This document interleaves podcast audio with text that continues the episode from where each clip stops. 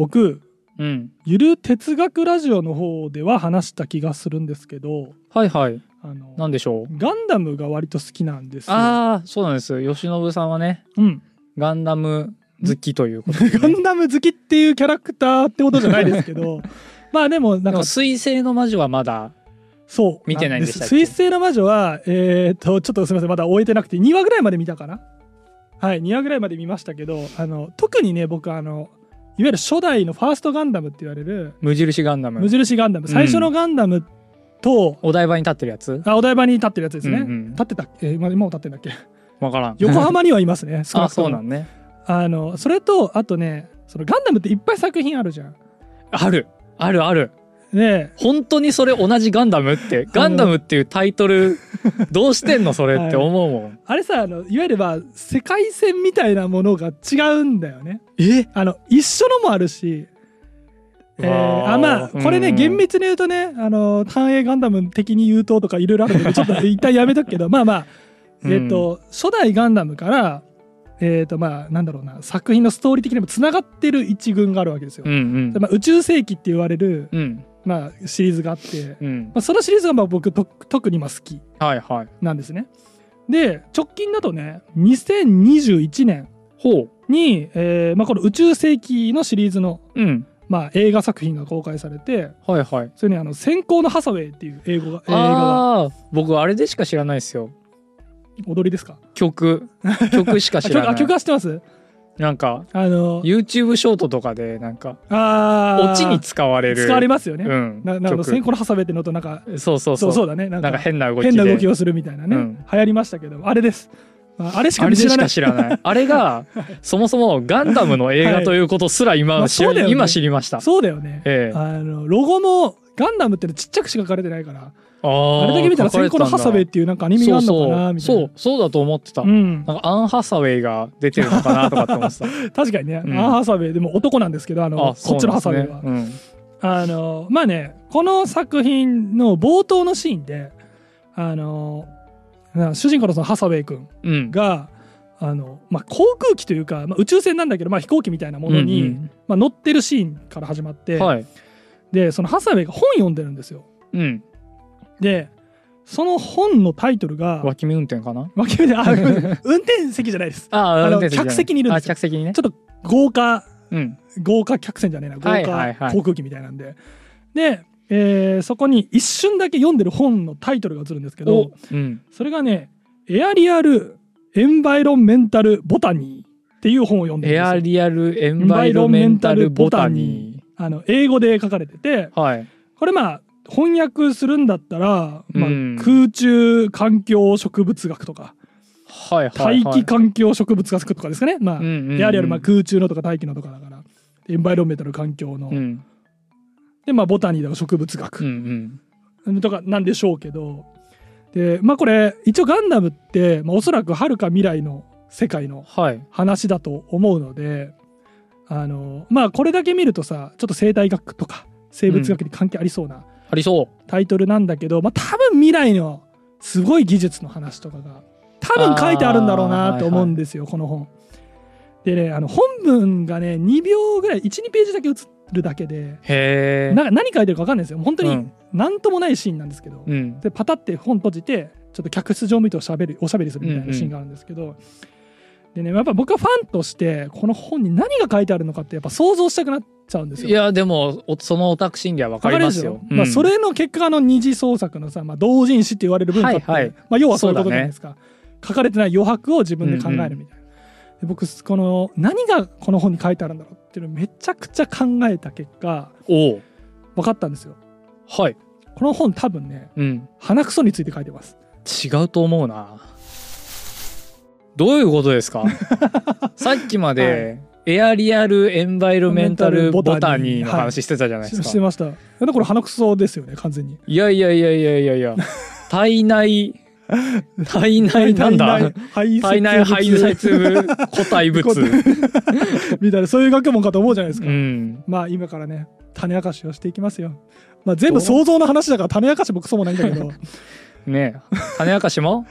あ種明かしも鼻くそもないんですけど はいはい。あの まずちょっと一個だけうん。ワード知ってるか聞いたい聞きたいんですけどはい。環境 DNA って聞いたことありますか？ちょっとね聞いたことないかもしれない。えっとねまあそっかないか。だからね、うん。環境ホルモンですかみたいなことを聞かれたりすることなんです、まあちょっと違って環境 DNA っていう言葉があります。と環境 DNA はい。わかんないな。これねどういうことかと言いますと、うん、まあ、DNA ってどこにあるの？って聞かれたらさ新宿の DNA が幕張新都心にもあるみたいな。あー。そういう感じ。あでもちょっと近いです環境 DNA、えーあのまあえっとまあ、新宿の DNA っていうのが、うん。あのちょっと違うけど、うん。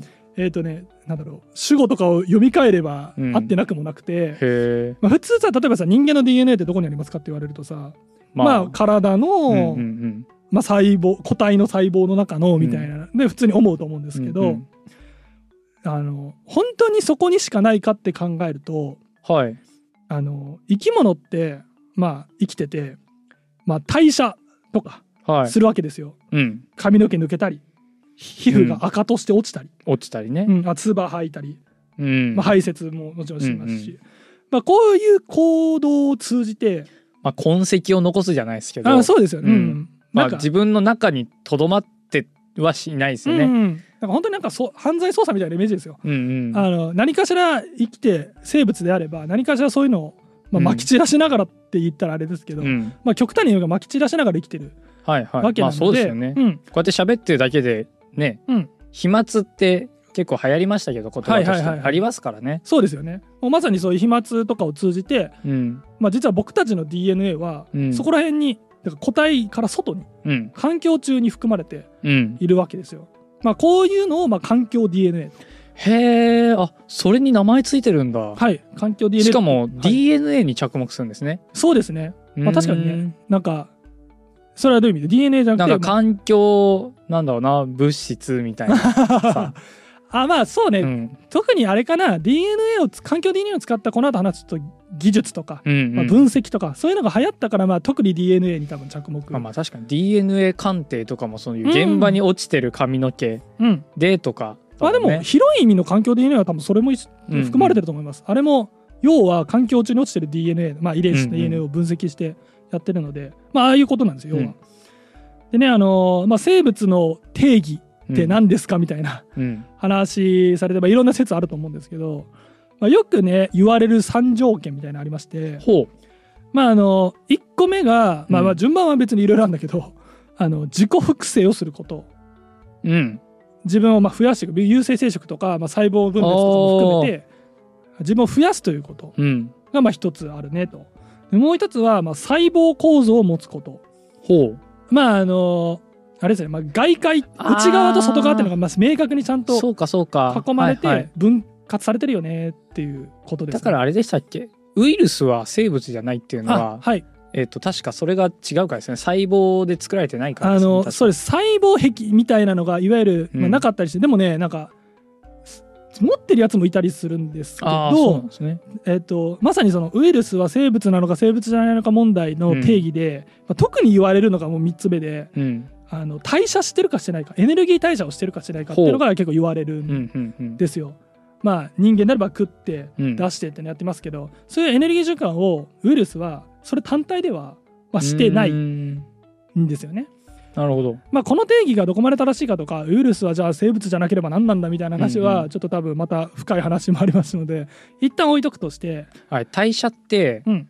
なんかよく聞きますけどはい、なんか僕のざっくりとした理解ですと、なんかこう自分の体をどんどんこう綺麗にこうメンテナンスしていくみたいな、うん。そういうそういう働きまあそうだね。でいいんですかね。まあ俗によく代謝代謝って言われるのはまあそういう文脈ですよね。なんか美容のためにうんうん。とか、あのダイエットのために代謝を良くしてっていう、まあでもそういうもんじゃないですか。人間でいうとまあ飯食って排泄して汗かいて皮膚が落ちてですし、まあ、これがまあなんかちっちゃい微生物とかでも、うん。まあ原理は一緒ですね何かを食べてはいはい、何かを出す、うんうん。でまあ、あとはまあエネルギーがまあ熱として出るのかなんとかというのはまあ一緒なまあ、そういう代謝活動ですね、はいはい。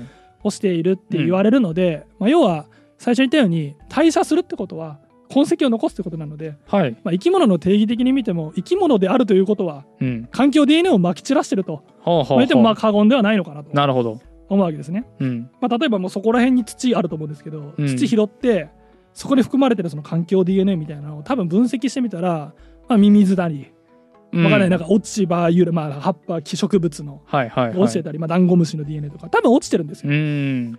まあ、こういうのをねおびただしい数の DNA がありそうですけどね。おそらくそうですね。一握りの一悪の砂の中にも はい。いろいろな DNA がありそうですね。まさにそういう話で今言ったように、うん。まあ、そこら辺の土とか取ってきて、まあ、その環境 DNA を抽出して、うん。まあ、これまであの培ってきた科学があの DNA のそれぞれの生き物の DNA のその塩基配列みたいになって、うん。まあ、データ化データとして残ってるわけなので、まあ、それと照らし合わせれば、まあ、例えばですけど土の中に、えーのこういう環境 DNA があったから照らし合わせたらあここってちょっとダンゴムシいないと思ってたけど環境 DNA 的にはダンゴムシいるからいるんだみたいなのが、はいはいまあ分かりそう。うんじゃないですか、まあ犯罪捜査も一緒ですよね。髪の毛から特定の個人を、そうね。当てるみたいなあれなんかアリバイでは慶喜鹿児島に行ってたけど、なんかすごい新しいはい。髪の毛があって、かこれ慶喜だなって そうですそうです、まあ、まさにね。そういう話で、まあ、発想は同じ発想で、まあ、犯人探しじゃないですけど、まあどんな生き物がいるのかとか。うん。だからそういうのがあのあって、まあ、環境 DNA 分析っていうですけれども、まあ、そういうふうな使われ方を実際されてはい。ます。でこの技術、まあ、うまく使えばめちゃめちゃ有用で、まあ、もちろんなんていうかうなん。気をつけないといけない点とかもあるんですけどあの例えばさ普通にじゃあこのエリアに、うん。えーどんだけ野生動物がいるかとかいうのを、うん。まあ、調査したいってなったら、まあ、基本的には探して目視とか、まあそうだね。双眼鏡でこうん。うね探したりとかあとタグをこう一個一個つけてって。そうだね捕獲してうんやるとかね、うん。そういうことしないと、まあ、いけないんですよね。うん。ただまあこれのまあ欠点というとあれですけど欠点はまだまあ目視なのでみ漏れがあるだろうと。うん。ずーっと隠れてて出てこなかったらそうね。それこそダンゴムシがここに何匹いるかみたいなのって土をもうほんと全部掘り起こしてやんないと無理ですからね。そうですよね。本当にだからエリアまあまあこの方法は変わんないか。エリアをね決めて、まあ、うん。推計するとかね、うんうん。するわけだけどそれも目視で見つけないといけなくて、まあ、人が見落としたりあの全然出てこなかったりっていうのは全然あり得るわけなので、まあ漏れありそうですよね、うん。っていうのもありますし、まんべんなく分布しているはずがないですからうねんあとさあの池の水抜くじゃないけど、うん。例えばこの池にどれぐらい外来種がいるんだろうって考えた時に、はいはい。まあ極端までいくとあの池の水全部抜かないとまあ要は分かんないわけじゃないですか。うん。そうだね。あの大量にねブラックバスがもうめちゃくちゃいますというのなら分かるけど例えば数匹しか実は混じってないんだけどまあ確実に実はいるんですうん。っていう池があったとしても目視だと分からないので上からだと。まあそうだね。釣ってみて釣れなかったりもするのでじゃあ池の水抜くってなると、まあ、もしかするとさその在来のね生き物に対するダメージとかあるんだっうんうんうん。けとかあるので、まあ調査だけするっていうのが目的ならばまあ触ったりしないで環境 DNA だけでやれたらまあ確かに、まあまあまあいいにいいだろうなと、うん。まあもちろんね外来種を捕まえるってことが目的だったら池の水抜いて捕まえればうん。効率いいんでいいと思うんですけど。まあその環境 DNA っていうのがうん。まああまりその実際のものに手をあまり触れずにというか、はいはい。あの間接的に、間接的にあのしかも DNA なので、うん、種の同定のミスとかも、まあ、あまり起きづらいそうとかそうか。いうのが、まあ、あるので、まあ、めちゃめちゃうまく使えるだろうなっていうのがあるんですよね。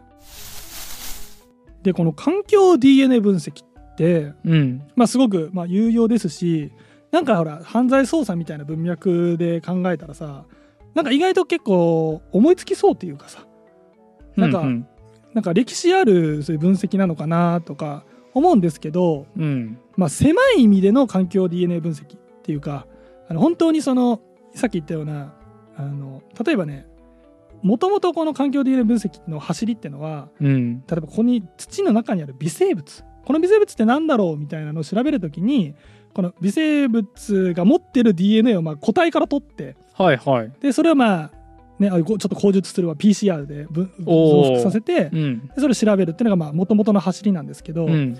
そうじゃなくて個体とかなくて本当に落ちてる DNA だけからうん。そこにいる生き物を推測するとか当てるとかいうのが始まったのって割と最近で2008年あぐらい。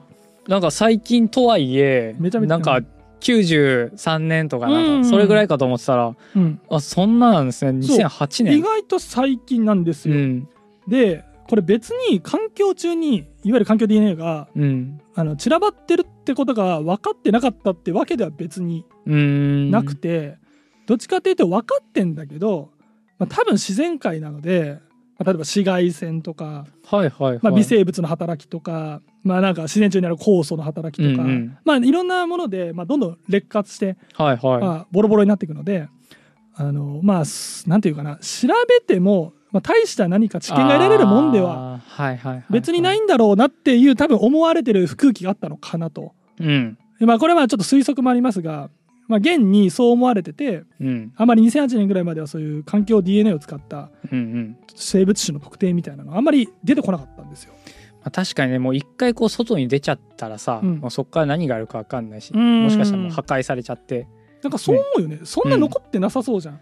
だって今ここねスタジオがあって、ここでこうパッとこうやって、そうですよね、うん。じゃあそこにじゃあ誰の DNA がありましたみたいな話じゃんか、まあそうだよ。要はそう。ねもうだってもうそれが数日前のとかさ、うん。だとしたらみたいな話で、うん。まあ確かにその流行んなかったっていうか、うん。さそれまでされなかったっていうのはまわかるよ、ね、あなんとなくわかる。なんか徒労に終わりそうな気もするんだよね、うん。なんかね。でもまあじでもねさっき言った2008年に、うんまあ、フランスのチームの論文らしいんですけど、はい。まああのウシガエル、うんウシガエルってあの世界中で侵略的外来種としてでかいやつ？でかいやつです、うん一番でかいやつ日本にいるやつで一番でかいやつなんですけどまああのフランスも多分例に漏れずフランスでも外来種なのでうん。そのウシガエルがあのいるってことを環境 DNA からうん。どんぐらいわかるかみたいなのを、へえ。まあ論文がまあ発表されてフランスのチームがやってみたんだ。やってみた今まではいまあそんな大したの取れないだろうってそうですそうですやってみた。まずはえっ、とウシガエルのオタマジャクシを育てている水槽とかうんをまあ用意して、まあ、水槽内の、D、環境 DNA でどうかっていうのを実験してあとは野外でもうん。実験してみたところ屋外でもね。あの普通にあの環境 DNA 検出まずされましたしほなんならその環境 DNA の分布密度というかう。うん。を使えばなんとなくどのぐらい住んでるかも推計できちゃいそうとへえ、うんめちゃくちゃ有用なデータだったんだ。ウシガエルがいるだけじゃなくて、うんどのぐらいいるまでも推測へーこれ使えるんじゃないですか？っていう論文が投稿されたんへえ、面白いでこれがまあ皮切りというか、うんまあ最初はなんかね全然反応なかったらしいんですけど、うん。でそれがあれこれ意外と使えるじゃんっていうのが、まあ、徐々に徐々に広まってって今どんどんこれがいろんな分析されているっていうのがまあ今現状なんですね。でさっき言った PCR ねあの、うんコロナの検査で有名になった PCR ただ PCR 自体はえっ、とねだから英語でねポリメラーゼチェーンリアクションっつってうん。ポリメラーゼ連鎖反応のことうんうん。なんですよこれってねざっくり言うと DNA のまあ断片をあの、まあ、特にこれこの DNA の断片を増やしたいなみたいな、うんうん。思った時に、まあ、その増やしたいのをまあ用意してたらうん。その今言った連鎖反応でボーって増殖させるっていう、ほうまあ。そういう技術のことを PCR とへえ、あ、そうなんだ。まあ、増やしてだからまあ少量でも増やしたらいることが分かるから、うんうんそれをもってまあコロナですねみたいなのを、はいはい。まあ、判定するって、まあ、まあ原理としてはねうんうんうんまあ、めっちゃ正確に言うとなんかコロナウイルスは DNA 持ってなくて RNA だから、うん DNA じゃないじゃないかみたいなありますけど、まあまあまあ原理は一緒ですよ。まあそういうことですね。R ちっちゃくて見えづらかったものをはい、拡大させて、まず増やして、うん、増やしそうそう判定するようにする。だからまあ唾とかうん。あーまあ鼻とかのね、うん粘液をちょっと入れるだけでも、まあ、たくさん増やすからいるかいないかっていうのがよくわかるというようなものなんですねはいはい。もうちょっと話すると DNA ってめっちゃいろんな情報含まれてるんですけど、あの別にさ全部が全部特定しなくても DNA のこの一部だけ見たら、まあ、牛がいるかどうかは分かりますよみたいなうん。部分ってあるわけですよね。他の部分がどうであれこの部分を持ってたら、まあ、絶対牛ガエルだからみたいな。おちょちょ。まあそうだね。見た目で言うとおちょちょだし、まあ、もしかするとおちょちょの形をか、まあ、決める決める遺伝かもしあるのであればもうでそれがもう決定打なのであれば、まあ、そこだけ見れば、うんはいはい。おちょちょの形がどんなんかっていう情報だけ見たら、まあ、牛ガエルだって分かるんうんだったら、うんうん別にそのなんだよね DNA の全部が揃ってる必要ないですあよね。あなるほど。だからジグソーパズルのピース全部はめる必要がないっていうのあ必要ないです。はいはいはい。一部だけ見て、うん。あこれなんだろうなまあ分かんないけど書かれてるのは多分まあピカチュウの絵だなみたいなのが分かるみたいな、なんかまあそんな感じで、えー今言ったようにそのここさえ分かればいいっていうのだけ分かってたら、まあ、PCR でまあ細かいちょっとロジックとかはね僕も理解浅いのではしょりますけどこれこの断片があったら爆増させるっていう仕組みに PCR の設計しとけば、まあ、コロナウイルスだって。そんなことできるんだ。そうできるんですって。へえこれ考えた人ノーベル賞取ったんですって、えー、すげえ、うん、あすげえじ多ゃん。分多分。まあまあでもこれまではだから本当に少量の DNA しかも断片とかだけだともう全然わかんねえよみたいなのがその増やしたいとこだけうん。爆増できるので、そしたらまあ検査もしやすくなるからへえめちゃめちゃありがてえじゃんみたいな、やっぱノーベル賞を取ってるのってすごいんですね。そうだね。なんかこういうなんか面白いね。実務的なうん。あのー改善みたいなのに与えられるっていうのもなんか面白いなと思いましたけど、まあ要はもう今僕らはね日はい。常的にコロナの検査とかも使うぐらい、んん。あの一般的になってきましたけどもともとはこういうけ研究開発で使われてた技術みたいですね。ということでこの PCR とかを使って、うん。あで技術がまあ出てきてくれたおかげもあって、うん。まあ、環境 DNA 分析っていうのがうんうん。だからまあ土に含まれてる少量の遺伝子だけでも、まあ、増やしてうん。調べればいろいろ分かるんですよ。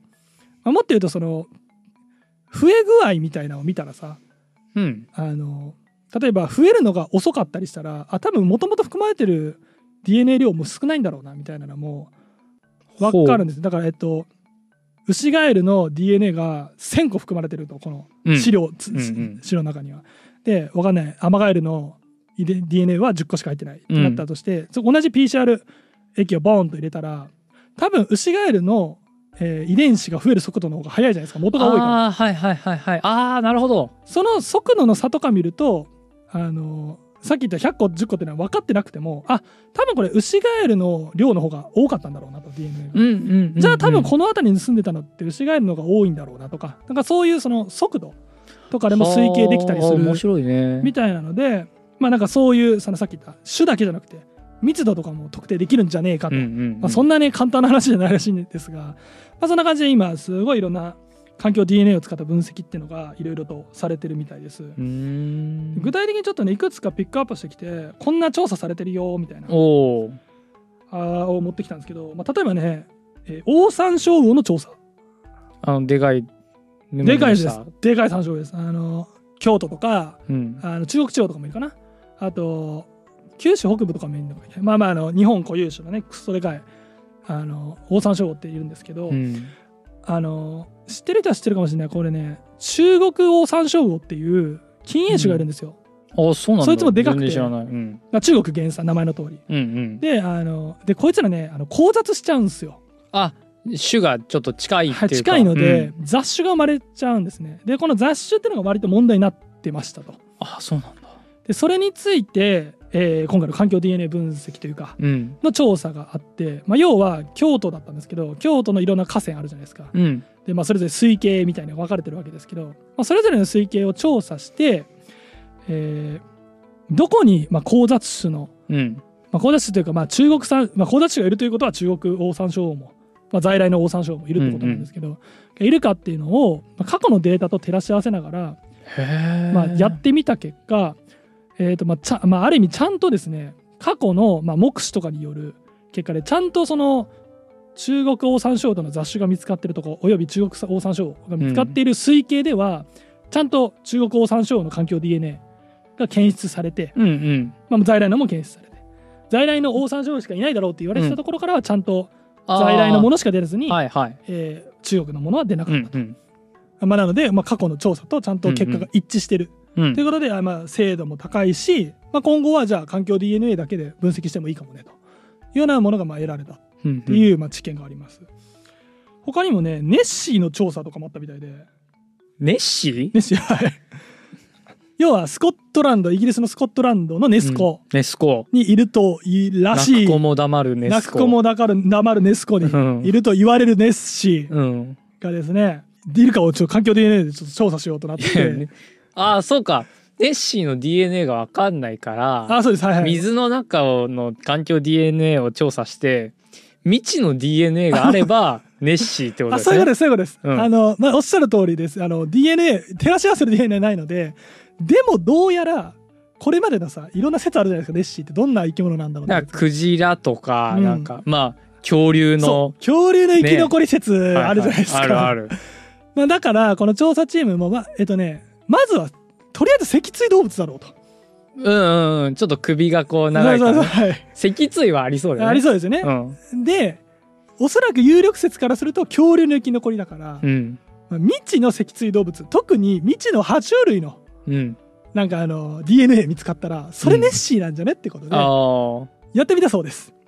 そしたらまあ、えーちょっとね爬虫類の未知の DNA 環境 DNA は、まうん。あ、どうやらちょっと見つからなかっまあたでしょうね。んですけどなんかうなぎの DNA がすごくいっぱい検出された。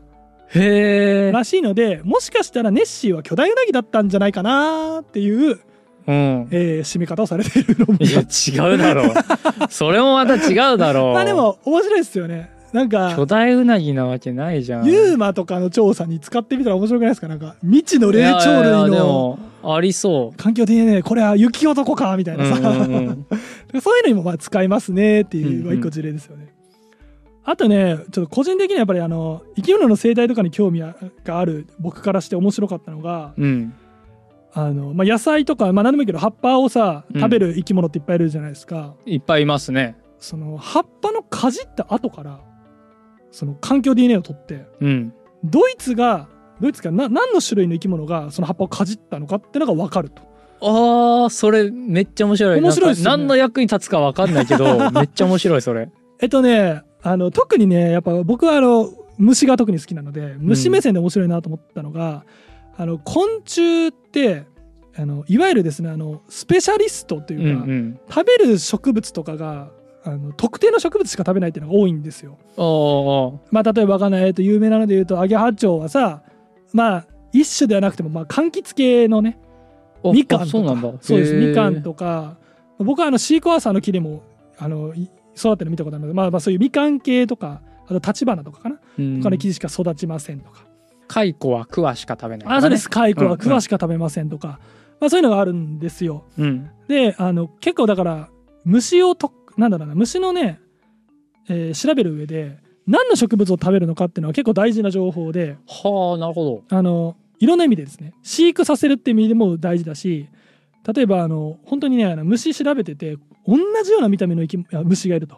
これどっちなんだろうって思った時にあでもこの植物食べてるからこいつだよねとか。へえあそういうのにも使そういうのにもまあ使えたりするんですよ。う僕みたいみたいななんかただの趣味野郎でも、うん。まあ趣味やろう趣味や趣味で やって趣味るやろうねいや人たちからでもまあ特にねあの大事になるしあと保護観点。うんうん以前ちょっとあの蝶の会で話したさうん。あの岐阜町っていう岐阜町。町がその特定の植物しか食べなくてこれが減ってるんですよみたいなそういう保護の観点からも何の植物をね保護すればいいのかってなんか分かるから。そうかそうか。そうそう。そうあの、まあ、すごく大事な情報なんですけどこれはねさっき言ったのはまさに蚕のかじった後とあとね紅シジミっていう、まあ、うんシジミ蝶ですね、のあのかじられた葉っぱに残った環境うん。DNA からちゃんとその蚕とうん。紅シジミの環境 DNA がちゃんと取れたと。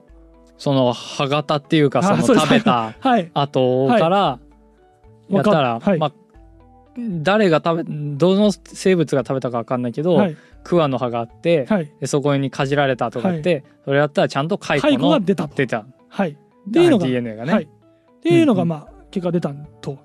まあこれはささっき言ったように昆虫にとっては特にねまあ僕まあ昆虫以外も大事なんでしょうけど、うん。まあ大事なのであとはあの農業観点からももしかしたら大事だよね。あの葉っぱ食われててあどの害害虫が？とかさ、うん、そうそうそうそう、具体的にどの害虫かとかもしかしたら知られてなかったけど、うん。こいつあ実はキャベツ食べるんだとかさ、うんうんうん。もしかしたらあるかもしれない。なぜならこれまでは経験っていうか、まあ、目で見たとか飼育環境で食べたとかそういう情報しかないのであのでも環境 DNA を使えばもしかしたら未知の害虫が見つかるとか、まあ、農農業的に言うとね生態的に言っても、まあ、何の植物食べてるかっていうすごい重要な情報が得られるうん。可能性があるっていう、まあまあ、個人的にはすごく面白いなと思った使い方でしたしあとねこれも生態って感じですけどあの特に体外受精する生き物うん。を考えると例えば川で酒がうん。体外受精しますとなるとさ、あのまあ、精子が大量に川に流れるわけですよ。出ますね。であのーなんかねこの精子だってことが分かる。環境 DNA で特にこの環境 DNA は精子の環境由来の環境 DNA だなっていうのがうん分かるらしくてそれを使うと例えば水の濃度を見ただけであのどの生き物がどの時期にどのぐらいの繁殖してるかみたいなのがはあ推計できるようになったんですよ。うーんあ面白いですよね。あの僕が見た例だとねあの秋田県でバラあじゃあなんだっけ？あやばい名前忘れちゃった。まあ、タナゴ珍しいタナゴの種類。バラタナゴ？バラえっ、とねバラタナゴだったっけ？バラタナゴだったかな？まあいいやごめんタナゴです。なんかのタナゴの、まあ、種類の調査環境 DNA を使ったあじゃ調査あなんかか貝に埋めう産みああつけるやつ。そうです。はい、うん。うんタナゴはみんな貝に見つけるんですけど。で結構レアなやつがえっとねその大きな河川にあもうすごい全部ざざっくりだね。調べるかなちょっと。ちょっと調べるかな。今更ですけどはい。参考文献えっと岩波科学ライブラリーの環境 DNA 入門。うん。および、えー大規模生物の世界っていう報道を主に読んでうん。いろいろ書いてる書いたんですけど、えー、とこっちのね環境 DNA 入門に書いてある例ではねあの、まあ、ゼニタナゴでした。ゼニタナゴっていうタナゴうん。がいますと。うん。でえーっとね、まあ、こいつが秋田県の雄物川という川が、まあうん。あると。でここでねなんかね見つかったことがあったんですって。はい。あの捕まったことがあったと。うん。どのぐらい住んでるかみたいなのをちょっと環境 DNA のね使った調査とかしたら、うん。まあ、ちゃんと過去のその発見例があるところとかではちゃんと取れたしでねあれの川もさ同じ一本の川でもさなんいろんな場所でさサンプル取ったらさ濃度とかもほら違うからさ、うんうん。なんとなくどこで環境 DNA の濃度が高いかとかも分かるわけですよね。はいはいでそれ使った結果あの、まあ、このゼニタナゴが、まあ、どの辺りにいっぱい住んでるかっていうのもそうだし、うん。あのどの辺りで産卵してるのか、うん。産卵場所、まあ、特に保護するって観点からは産卵場所うん。大事なんですよ。特にほらタナゴって貝うん。でやるからさその例えばほらコンクリ床も全部コンクリとかだと貝は住めないわけじゃないですか2枚が、はいはいはい。そういう保護の観点からもどこを重点的に保護すべきかって大事なんですけど、まあ、そういうのも分かったりしたりすると。あとはもう本当にね舞鶴湾のうん。海水取りまくってうん。いろんなとこが取って、マジがどれぐらいいるんだろうっていうね。まあ、そういうなんか環境 DNA で聞くとさ、まあ、僕の苦手なちょっとミクロな世界の生物うんう学んの話っぽいんですけど、うん。結構こういういわゆるまあ生態みたいなマクロな、うんうん。結構あの生態現象も結構明らかにできる技術っていうことで、うんまあ、めちゃめちゃ今盛り上がってると。2008年から始まったっていうか2008年の論文で明らかにされた割には、うん。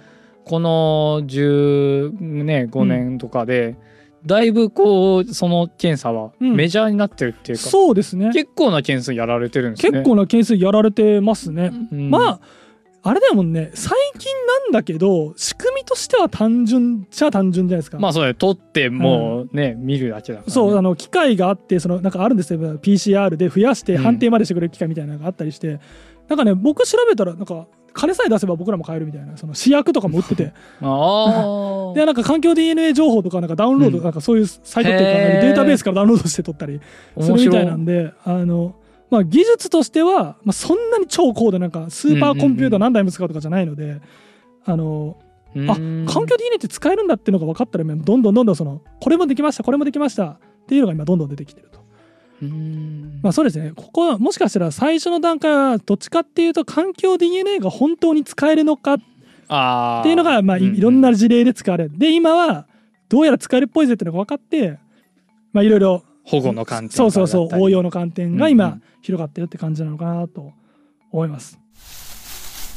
ということでねあの最後にちょっとうん今環境 DNA の話しましたけどままとめて僕の主張をね最後に今回は環境 DNA の話でしたよね。はい、環境 DNA の話したんですけど実はあの冒頭に話したこのガンダムの映画の主人公が読んでいたあのエアリアル・エンバイロンメンタル・ボタニはい。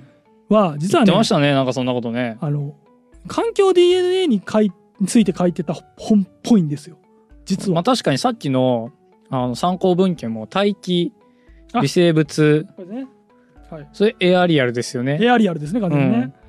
うんあのでねさっきこれ2秒ぐらいしか映ってないっつったんですけどこれあの一応さまあだから一時停止したらうん。本映ってる本文微妙に読めるんですよ。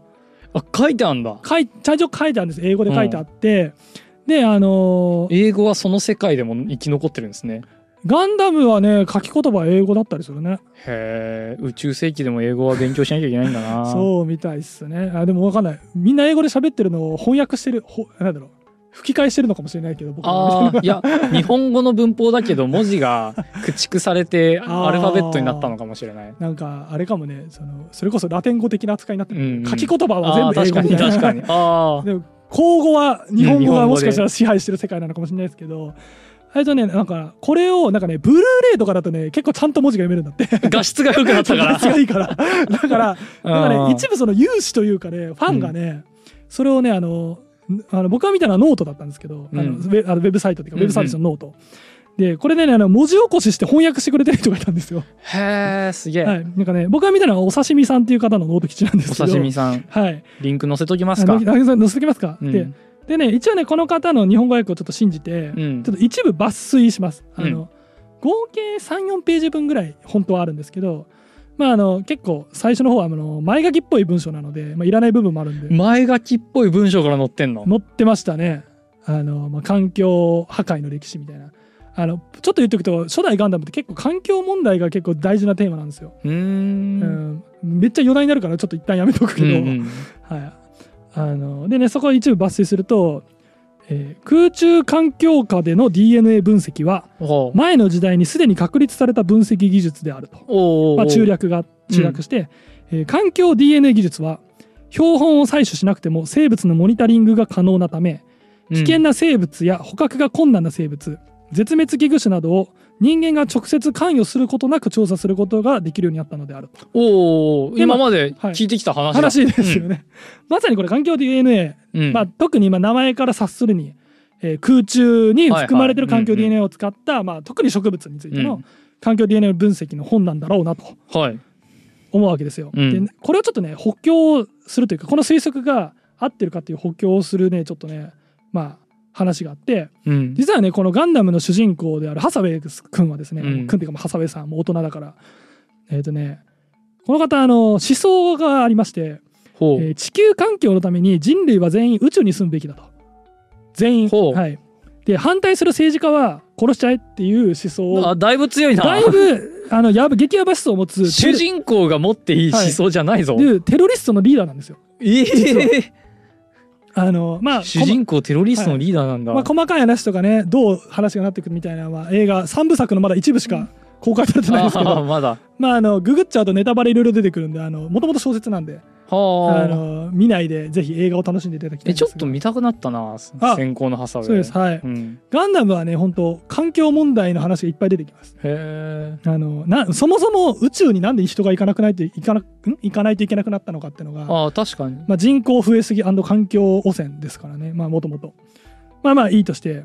でこの発想からしてもね、うん。えーハサウェイってあの全員も人類例外なく全員宇宙に出るべきだっつってるんですようん。要は地球を人間で空っ人間的には空っぽにしようとうん。思ってるのであのなんかさ調査とかじゃあ地地球に人がいなくなった状態でうん。環境がうまくいってるかとかいう調査をするにはあんまりその人間の関与を増やしたくないと思ってるような人たちなんですよね。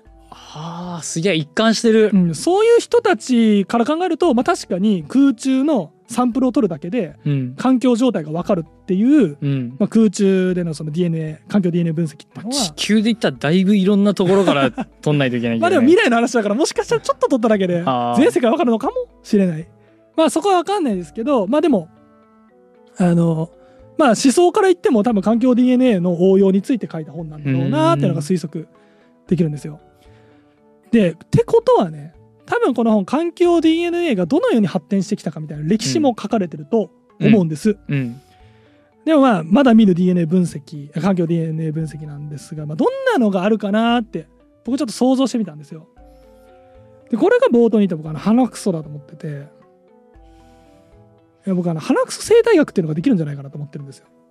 ちょっと全然わかんないですね。あのちょっとこれはもう僕のねあの夢いっぱいの話をちょっと最後にするんですけど。夢いっぱいが鼻くその話なの？あの考えてみてください。あの今まで土とか水の話してましたけどうん。空気って密度超低いからうん。そこに含まれてる環境 DNA ってめちゃめちゃ少ないわけじゃないですか。まあ確かにふわっとこうね、うん。網とかですくったとして、うん。どれだけ DNA がうん、環境 DNA があるかっていうとそう。ね。確かに分散はしてそうですよね、しかもさ空気まあだ密度低いつまりでかいからさあの研究所にさいろんなところの空気なんて集めたらもうパンパンになるわけですよ。もう風船だらけそね。う。風船だららけになっちゃうじゃないですか。だからまあ今ねもちろん空中からの環境 DNA を使ったその分析っていうのもされてるんですけどやっぱ結構空気中ってなるとこの、うん。えー空気をまあいかにまあちゃんとその精度高く集めるかとかあとはそのフィルターとか使っていかにその含まれてる環境 DNA だけを抽出するかみたいな技術が発展してるんですけどみんなそのすごく精度の高い空気のいろんないろんなものをフィルタリングするうん。機能を持ってるじゃないですかみんな。鼻か。鼻あるじゃないですか。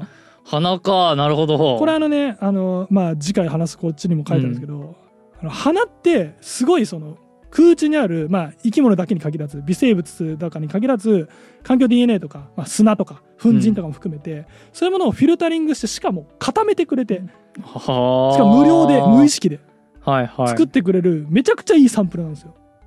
はあへえ、まあ、要はさ集めてまあでも普通に考えてさは鼻くそを人間由来の DNA をまあ除去することさえできればうん。残ってるのはまあ空気中に含まれてたはもののはずなわけですよね。